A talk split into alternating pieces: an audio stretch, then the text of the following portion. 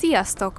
Ez itt a Válaszutak. Én Nóri vagyok, és itt van velem. Kami, Anna, Kincső, Ferkó, Kata, Oli. és Dani. A mai felvételt a Válaszutak nyári táborában készítjük. A mai témánk a szülők és nevelés.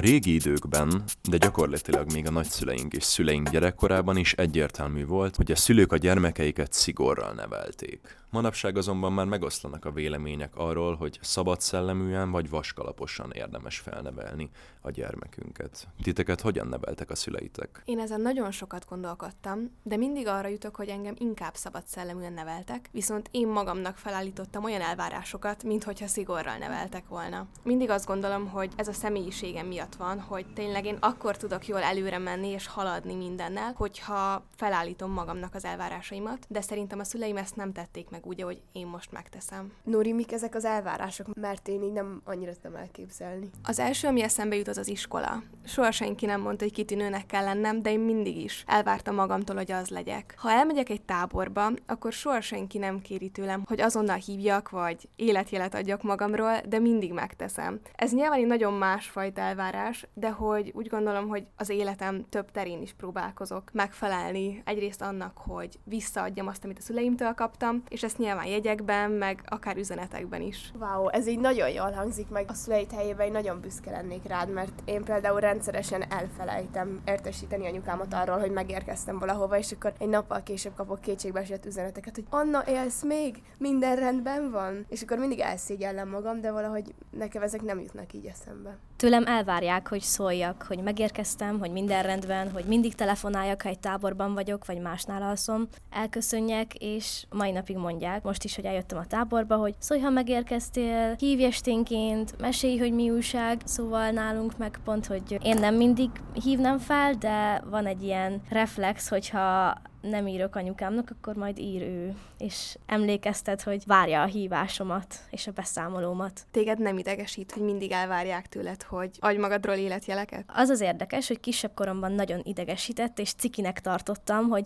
nekem mindig fel kell hívnom az otthoniakat, de most már úgy vagyok vele, hogy egyrészt megszoktam, másrészt most már látom, hogy anyukám miért aggódik, vagy hogy miért fontos neki, és igazából én ezt elfogadtam, hogy ő úgy lesz nyugodt, hogyha tudja, hogy velem mi a helyzet. Nálunk otthon az a szabály, hogy ha elmegyünk valahova, akkor el kell mondani, hogy kivel, hol és mikor találkozunk. Nem kell részletesen, csak elmondjuk, hogy most a válaszutasokkal leszek, szombaton jövök haza. És akkor ezt elmondom, és elégedettek. Nálunk is az a szabály, hogy hogyha megérkeztem, akkor írjak egy SMS-t, hogy, hogy még élek, de én is nagyon sokszor, mint te, Anna, elfelejtem ezt, és rám írnak két nappal később ugyanúgy, hogy ha élsz még? És akkor utána mindig visszaérek, hogy ja, igen, megérkeztünk, meg minden rendben volt, és én is rendkívül elszégyellem magamat, hogy nem kérnek lehetetlen, nem kérnek nehezet, csak egyszerűen nem jut eszembe. Tőlem is mindig el szokták várni, hogy üzenjek magamról. Ez lehet akár egy kétszavas üzenet, hogy megérkeztem, vagy akár hogyha alkalmam van rá, akkor egy hívás is. Ezt kezdetben nem értettem, de most már jobban belegondolva a gyerekemtől valószínűleg én is elvárnám azt, hogy írja meg, hogyha megérkezett, tudjam, hogy mi van vele. Megértem most már. És Dani, a szüleidet ezt leszámítva is szigorúnak mondanád, vagy csupán ebben ragaszkodnak ahhoz, hogy eleget tegyél a kérésüknek? Én valójában ezt sem gondolom szigornak. Én azt nem tartom szigornak, hogy elvárják azt, hogy írjak egy kétszavas üzenetet, hogy megérkeztem. Nem tudom, nem borult a vonatra egy fa viharban, tehát én ezt nem tartom szigorú nevelésnek. Képzeljétek, amikor 16 éves voltam, nyáron anyukámmal bevezettük az XY szabályt, ami arról szól, hogy ha egy táborban vagyok és nincs időm írni, vagy nem vagyok telefon közelben, akkor csak küldök neki egy XY-t, és akkor tudja, hogy minden rendben van. Egy verstáborban voltam, és annyira sűrű volt a nap, reggel 8-tól este 11-ig tartott, ott szöveget kellett tanulni, folyamatosan munka volt, hogy egyszerűen tényleg nem jutott időm, és a második napon azon kaptam magam, hogy tényleg nem beszéltem még anyukámmal. És akkor ő mondta, hogy akkor csak küldjek tényleg valami jelet, és akkor így lett ebből az XY. Szóval ha egy XY-t küldök bárhol vagyok, akkor tudja, hogy minden rendben. Kincső, nekem nagyon tetszik ez a szabály, mert nálam is sokszor előfordul az, hogy nem is elfelejtem, mert figyelmetlen vagyok, hanem annyi minden van ott az, azon az új helyen, hogy egyszerűen tényleg nem jut rá időm, és igazából a lényeg, hogy a szülő megnyugodjon tudjon, az, az sikerül. Én is rendszeresen el szoktam felejteni, hogy felhívjam anyukámat, de ilyenkor általában felhív ő, amikor úgy gondolja, hogy már megérkeztem, és akkor elmondom, hogy élek. Szerintem nem növeltek se szigorúan, se szabad szelleműnek, Engem inkább kett, a kettő között neveltek. Én is hasonló nevelést kaptam, mint a Kata. Ugyanúgy tanulás szempontjából jóval szigorúbbak a szüleim, és ezért elvárják azt, hogy ami fontos nekem, abból lehetőleg ötös legyek, illetve meg legyen a tudásom abból, amiből szükséges, főleg az érettségi tárgyakból, de a szabadidős programjaink terén elég megengedőek, és figyelnek arra, hogy ne csináljak semmi rosszat, de nem felügyelnek, meg nem korlátoznak be annyira. Nagyon fontos az a szó szerintem, ami korábban elhangzott, az önállóság, hogy a szüleink önállóságra neveljenek minket. És ehhez elengedhetetlen, hogy a határok, amiket felhúznak kiskorunkban, a szabályokat, azokat enyhítsék, és egyre inkább afelé terelgessenek minket, hogy az életben önállóan tudjunk működni, mert egy idő után ők nem lesznek ott, és nekünk akkor is tudnunk kell boldogulni. Én megkockáztatom, hogy az, az asztalnál ülők közül engem neveltek a legszabad szelleműbben a szüleim, ugyanis az én szüleim eh, kifejezetten a radikális, a liberális nevelés hívei voltak. Az első pillanattól kezdve gyakorlatilag felnőttként kezeltek engem, és eh, három-négy éves koromtól minden döntést együtt hoztunk meg. Soha nem tapasztaltam meg azt az állapotot, amikor a szülők közlik a gyerekkel, hogy mi a program ekkor és akkor hova megyünk, hanem mindig hárman közösen döntöttük el. Bizonyára megkönnyített tette ezt a módszert számukra az, hogy az egyetlen gyerekük vagyok. Minél több gyerek, annál több vélemény és annál több akarat, annál nehezebben összeegyeztethető. És sok barátuk tanácsolta nekik, hogy bánjanak velem szigorúbban, mert elkanászodok, felelőtlen és, és önfejű leszek, hogyha ők folyamatosan kikérik a véleményemet mindenről, és, és hagyják, hogy én döntsek. De olyan szempontból mégis megvolt a fegyelem, annak ellenére, hogy ezt nem szigorral közvetítették, mindig is tudtam, hogy megvannak az elvárásaik felém, és a felé, hogy, hogy nagy dolgokat érjek el az életben.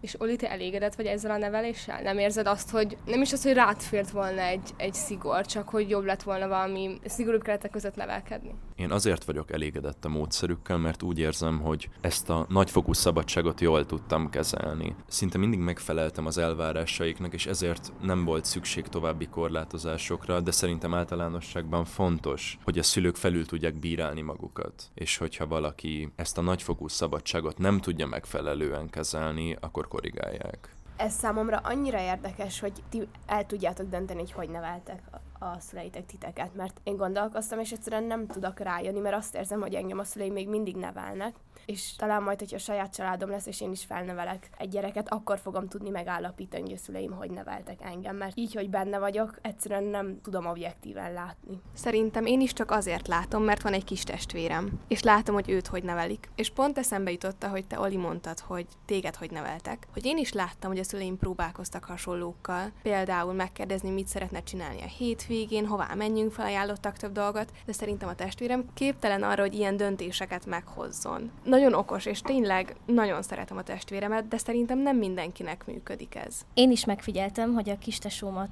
hogyan nevelik, vagy hogyan nevelik másképp. Nekem azt tűnt fel, hogy többet figyelnek rá olyan szempontból, hogy például mindig kész legyen a leckéje. Én mindig magamtól pakoltam a táskámat, szerintem már második osztálytól, de neki egészen ötödik, hatodik osztályig ellenőrizték, hogy bent van a leckefüzet, bent van a matekönyv. Ilyen szempontból én szabadabbnak éreztem magamat, de jobban meg is tanultam, mert kevesebb volt a korlát. Szerintem mind a szabad szellemű, mind a szigorú nevelésnek van egy árnyoldala. Azt tapasztalom például a saját bőrömön, hogy nagyon nehezen tudok teljesíteni az ellentétes szituációban. Mivel a szüleim sem adtak nekem komoly parancsokat soha, nagyon nehezen tudom kezelni, amikor tanárok vagy bárki rangban fölöttem álló mindenféle megbeszélés, egyeztetés vagy kérdés nélkül parancsokat osztogat. Ezzel szemben azt látom, hogy azok a gyerekek, akiket poroszos fegyelemmel neveltek, nehezebben tudják a véleményt véleményüket kifejteni, nehezebben tudnak döntéseket hozni, amikor ilyen helyzetbe kerülnek. Igazad van abban, amit mondtál. Hát 16 éves koromig én azt éreztem, hogy szabad szelleműen neveltek, hogy a tanulás terén semmilyen elvárás nem volt. Jó, nyilván ne bukjak meg, de ezen kívül nem kellett soha kitűnőek lennem, nem mondták, hogy kimagaslóan kell teljesítenem. A szociális életemet nyilván korlátozták, de úgy voltam vele, hogy 16 évesen még bántott egy bizonyos szintig, hogy korlátozzák, és lázadtam is, de így visszagondolva el tudtam fogadni, hogy ezt miért csinálták. És most, hogy fontosabbá vált a tanulás, más, és én szabtam magamnak egy korlátot, észrevettem, hogy nehezebben állok ki magamért, míg ez kicsiként egyáltalán nem volt probléma. Ez az élet milyen területein merült föl, hogy te nehezen tudsz meghozni döntéseket? Valójában úgy érzem, hogy az összes területen, azon, hogy milyen iskolát válasszak, hogy hova menjek el nyaralni a barátaimmal. Nehezebben döntök két dolog között, mint régebben. És úgy érzed, hogy ennek semmi köze a bőség zavarához és a kecsegtető választási lehetőségekhez, hanem a szülői nevelésedből fakadóan nehezek ezek a döntések? A megnövekedett elvárások miatt szerintem. Szigorúbb lettem magamhoz, mert úgy érzem, hogy szüleim nem lettek szigorúbbak hozzám, inkább én éreztem egy elvárást magam felé, és tőlük is egy elvárást, és ezáltal nehezebben tudtam eldönteni, hogy, hogy mi lenne a jó, mert attól féltem, hogyha a rossz utat választom, akkor nem felelek meg az elvárásoknak. Nekem akkor segít anyukám dönteni, hogyha segítséget kérek benne. Például én kiválasztom magamnak az opciókat, és van három opcióm, és képtelen vagyok dönteni, mert nem tudom, még nincs annyi rálátásom, hogy melyik lehet számomra a legjobb, és akkor ő segít egy irányt mutatni. Vagy támogat abban, hogy ahova nekem legjobban húz a szívem, akkor oda menjek. És szerintem ez nagyon jó, hogy nem rámerölteti a dolgokat, hanem meghagyja nekem a szabad választás lehetőségét, és aztán csak hogyha én kérek visszacsatolást, hogy erősítsem meg abban, hogy jól döntök, akkor viszont megkapom azt a támogatást, amire szükségem van. A beszélgetés alatt többször elhangzott az a kifejezés, hogy szabad szellemű, meg vaskalapos vagy szigorú nevelés. Én azon gondolkoztam ez alatt az idő alatt, hogy ez pontosan mit akar. Úgy éreztem, hogy Oli neked kicsit mást jelent, mint például Kami neked, vagy, vagy Kata neked. Számomra az, hogy egy szülő szigorú, azt jelenti, hogy nagyon sok szabályt hoz, amit a, a gyereknek be kell tartania. És az, hogy valaki pedig szabad szelleműen neveli a gyerekét, az pedig az, hogy megengedi a gyerekének, hogy ő hozza meg a saját szabályait, viszont azokat tartsa be. Szóval egy szabad szellemű nevelésben is vannak szabályok. Én nagyon másképp gondolkodok erről, és nem is tudom elképzelni azt, hogy egy nyolc éves meghozza a saját szabályait? Ezt hogy érted, Anna? Nekem az, hogy szabad szellemű, és az, hogy nincsenek szabályok, az valahogy irreálisan hangzik. Úgyhogy valamilyen keretek biztos vannak a nevelésben, de ezek nem annyira szűkek, hanem hogy nem annyira merev szabályok, hanem a gyerek egy kicsit tud alakítani rajtuk. Tudja a saját igényére formálni, nem tudatosan, hanem valahogy tényleg kompromisszumot találni, vagy valami hasonló. De Oli, te hogy értetted, hogy mindenben kikérik a véleményedet, hogy abban is kikérik a véleményedet, hogy pakold el a szobádat, és megkérdezik, hogy rendet szeretnél rakni, vagy csak az ebédben? Ha már a szobám rendberakásának példáját hoztad fel, igen, abban is megvolt a szabad döntésemnek a joga, hiszen amennyiben nem raktam rendbe a szobámat, rendetlenség volt, és számolnom kellett a következményekkel. Szóval ezeket a döntéseket azért ők észszerűen hozták meg. Számomra leginkább az ő szabad szelleműségük azt jelentette, hogy a kommunikációban, a döntési helyzetekben mi nem egy alá-fölé rendelt viszonyban léteztünk hanem egyenlő felekként, nem mint felnőttek és gyerek, emberek döntöttünk ezekben a kérdésekben, és ők bíztak az én döntéseimben. Én még mindig leragadtam ott, hogy akkor alapvetően magamnak hozom a szabályokat. De nekem az, hogy én magamnak hozom a saját szabályaimat, az mindig társult azzal a gondolatisággal, hogy akkor én újabb elvárásokat állítok magamnak, és ez nekem mindig egy olyan emberre asszociáltam, aki inkább egy buzgómócsing, vagy minél többet akar elérni, és újabb és újabb szabályokat állít maga elé. Nekem annyira furcsa elképzelni, hogy én megszabhatom, hogy mit akarok csinálni és mit nem. És hogy ilyen kiskorban is, hogy te mondtad, Oli, akár hat évesen elmondhatom, hogy mondjuk én most nem szeretném rendbe rakni a szobámat, és akkor annak majd meglátom a következményeit. De milyen következményei lesznek annak? Szerintem alábecsülik a, a gyerekek kompetenciáját. Szerintem alábecsülik azt, hogy természetesen nem a pár éves gyerekek, de már a kisiskolások igenis tudnak önálló döntéseket meghozni. Természetesen ez elképzelhetetlen valaki számára, akit szigorúan neveltek, téged szigorúan neveltek? Hát most már lehet, hogy, hogy meggondolom, hogy hogy neveltek. Mert én igenis állítottam magamnak szabályokat, de azért, hogy tudjak haladni előre. És azért, mert én ezekkel élek, elvárásokkal, szabályokkal. De nekem nem kérték ki így a véleményemet, mint ahogy a tiédet, és nagyon-nagyon erősen meg is jelenik, amit említettél korábban, hogyha valaki nekem mondjuk ad egy parancsot, ez nagyon furcsa hangzik, mondjuk inkább megkér valamire, akkor én sokkal könnyebben megcsinálom, mint hogyha mondjuk azt mondja, hogy vannak ezek az opciók, választhatsz, de ahogy szeretnéd, úgy csináljuk. Valakire jó hatásra van az, hogyha szabad kezet kap a döntésekben. Például a lecke példánál maradva, valaki nem csinálná meg a leckét. Mivel úgy érzi, hogy tőle ezt nem várják el, azt mondja, hogy jó, hát engem nem érdekel, és nem csinálom meg. Viszont, hogyha a szüleim megparancsolták volna neki, hogy igenis meg kell írni, akkor biztosan nagyobb késztetést érzett volna arra, hogy ő ezt írja meg.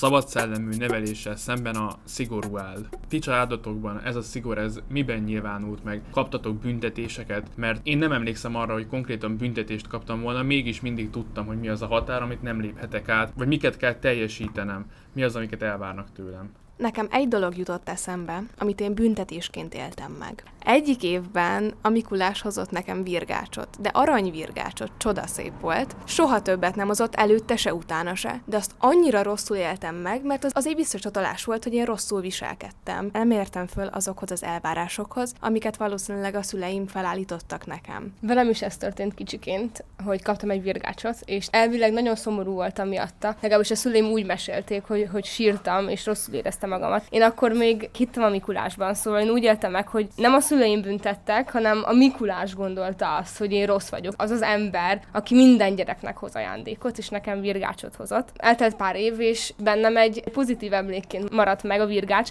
mert aranyszínű volt nekem is, és nagyon szép volt. Én nem emlékszem, hogy a szüleim engem valaha büntettek volna. Inkább az maradt meg, hogy csalódtak bennem amikor valamit megbeszéltünk, és én ezt nem tartottam be. És ez a, ez a csalódottság az arcukon, és az, hogy nem lekiabáltak, hanem csak szomorúra mondták, hogy most ezt nem így beszéltük meg, sokkal rosszabb volt, mint, mint ha lekiabáltak volna és megbüntettek volna. Én sem emlékszem arra, hogy engem túlságosan sokszor büntettek volna. Most konkrétan egyetlen egy eset jut eszembe, amikor tényleg megbüntettek, amikor Erdélyben voltunk ismerős családokkal, és én énekeltem valami ilyen gyerekdalt, ez még nagyon kicsi volt, még szerintem óvodás, és elakadtam benne, és ott játszottam a kertben, és a felnőttek meg ott ültek a verandán, és beszélgettek, és az, az egyik családból az anyuka folytatta a dalt, de én távolról, mert nem láttam őket, azt hittem, hogy a nővérem volt, és lehülyéztem.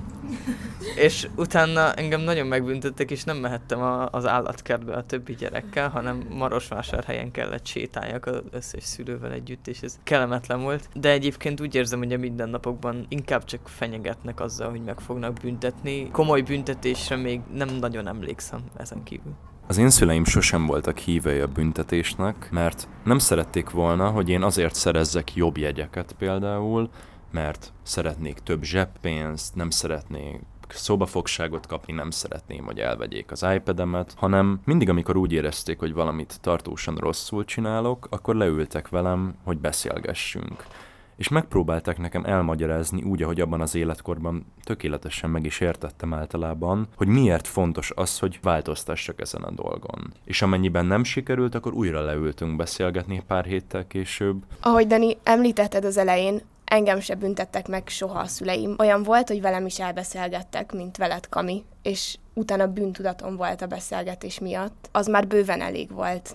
Az én esetemben nem kellett büntetés, hanem egy beszélgetés elég volt. Én nem emlékszem olyanra, hogy olyan sokat büntettek volna, inkább szóban beszélgettek el velem is, ami egyébként sokszor jobban fájt, mint hogyha mondjuk büntettek volna. Engem és a testvéremet, a bátyámat inkább motiváltak kicsiként, és most is. Például, hogyha segítettünk elmosogatni, vagy segítettünk kiteregetni a ruhát, akkor kaptunk egy 50 forintost. Vagy hogyha jó jegyet hoztunk haza az iskolából, akkor mondjuk egy százast. És ez egy darabig motivált, ameddig mondjuk ilyen négy és tíz év között voltunk, addig még jó volt, hogy ezzel kerestünk egy kis zseppénzt, tudtunk egy második gombóc fagyit venni ebből a pénzből, és szerintem ez egy jó módszer, egy darabig persze. Most például engem nagyon támogatnak mindenben, és az, hogyha érzem, hogy anyukám büszke rám, az nekem nagyon nagy motiváció. És én nekem nagyon fontosak a visszajelzések, a visszacsatolások, és főleg a szülői visszajelzések visszajelzés. Én, hogyha azt látom, hogy anyukám értékeli, amit csinálok, akkor még nagyobb lelkesedéssel fogom csinálni, és jól esik az, amikor tényleg látom, hogy megérti, és szereti is, amit csinálok, és ez a büszkeség. Amikor így érzed, hogy a szüleid büszkék rád. Rátok büszkék a szüleitek, titeket is motivál, hogyha látjátok, hogy megérte, amit csináltok? Engem főleg azt tud motiválni, hogyha utána megdicsérnek, bármit is csináltam, például egy házi munkát. Anyukám például azt szokta mondani, hogy ez a családban én teregetek a legjobban. És az mindig olyan jól esik, amikor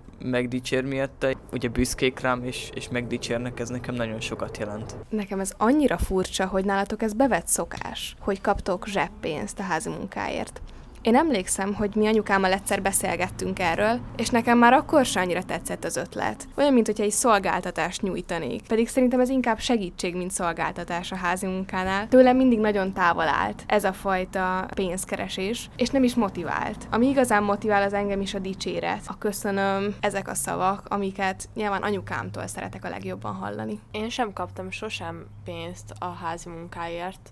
Nekem anyukám mindig azt mondta, hogy ez egy alapdolog, mivel mi is ebben a házban élünk, ezért nekünk is rendet kell raknunk, fel kell porszívóznunk, és szerintem ez teljesen normális, és a tanulásért sem kaptam plusz pénzt, mivel ez is a kötelességem ennyi idősen, hogy tanuljak. Az én édesanyám olyan ember, aki aki nagyon szeret dicsérni, nagyon szeret szép dolgokat mondani másoknak, nem csak nekem, de gyakorlatilag az egész környezetének. Ezért a mindennapokban, világéletben nagyon sokat segített az, hogy ő, ő mindig motivált engem és szeretett teljes szavakkal ellátott minden nap. Édesapám ritkábban dicsér, viszont hogyha tőle kapok dicséretet, azt nagyon nagyra értékelem, mivel, tő, mivel ő egy komoly és, és sikeres ember, ezért úgy érzem, hogy az ő dicsérete mindig felértékelődik.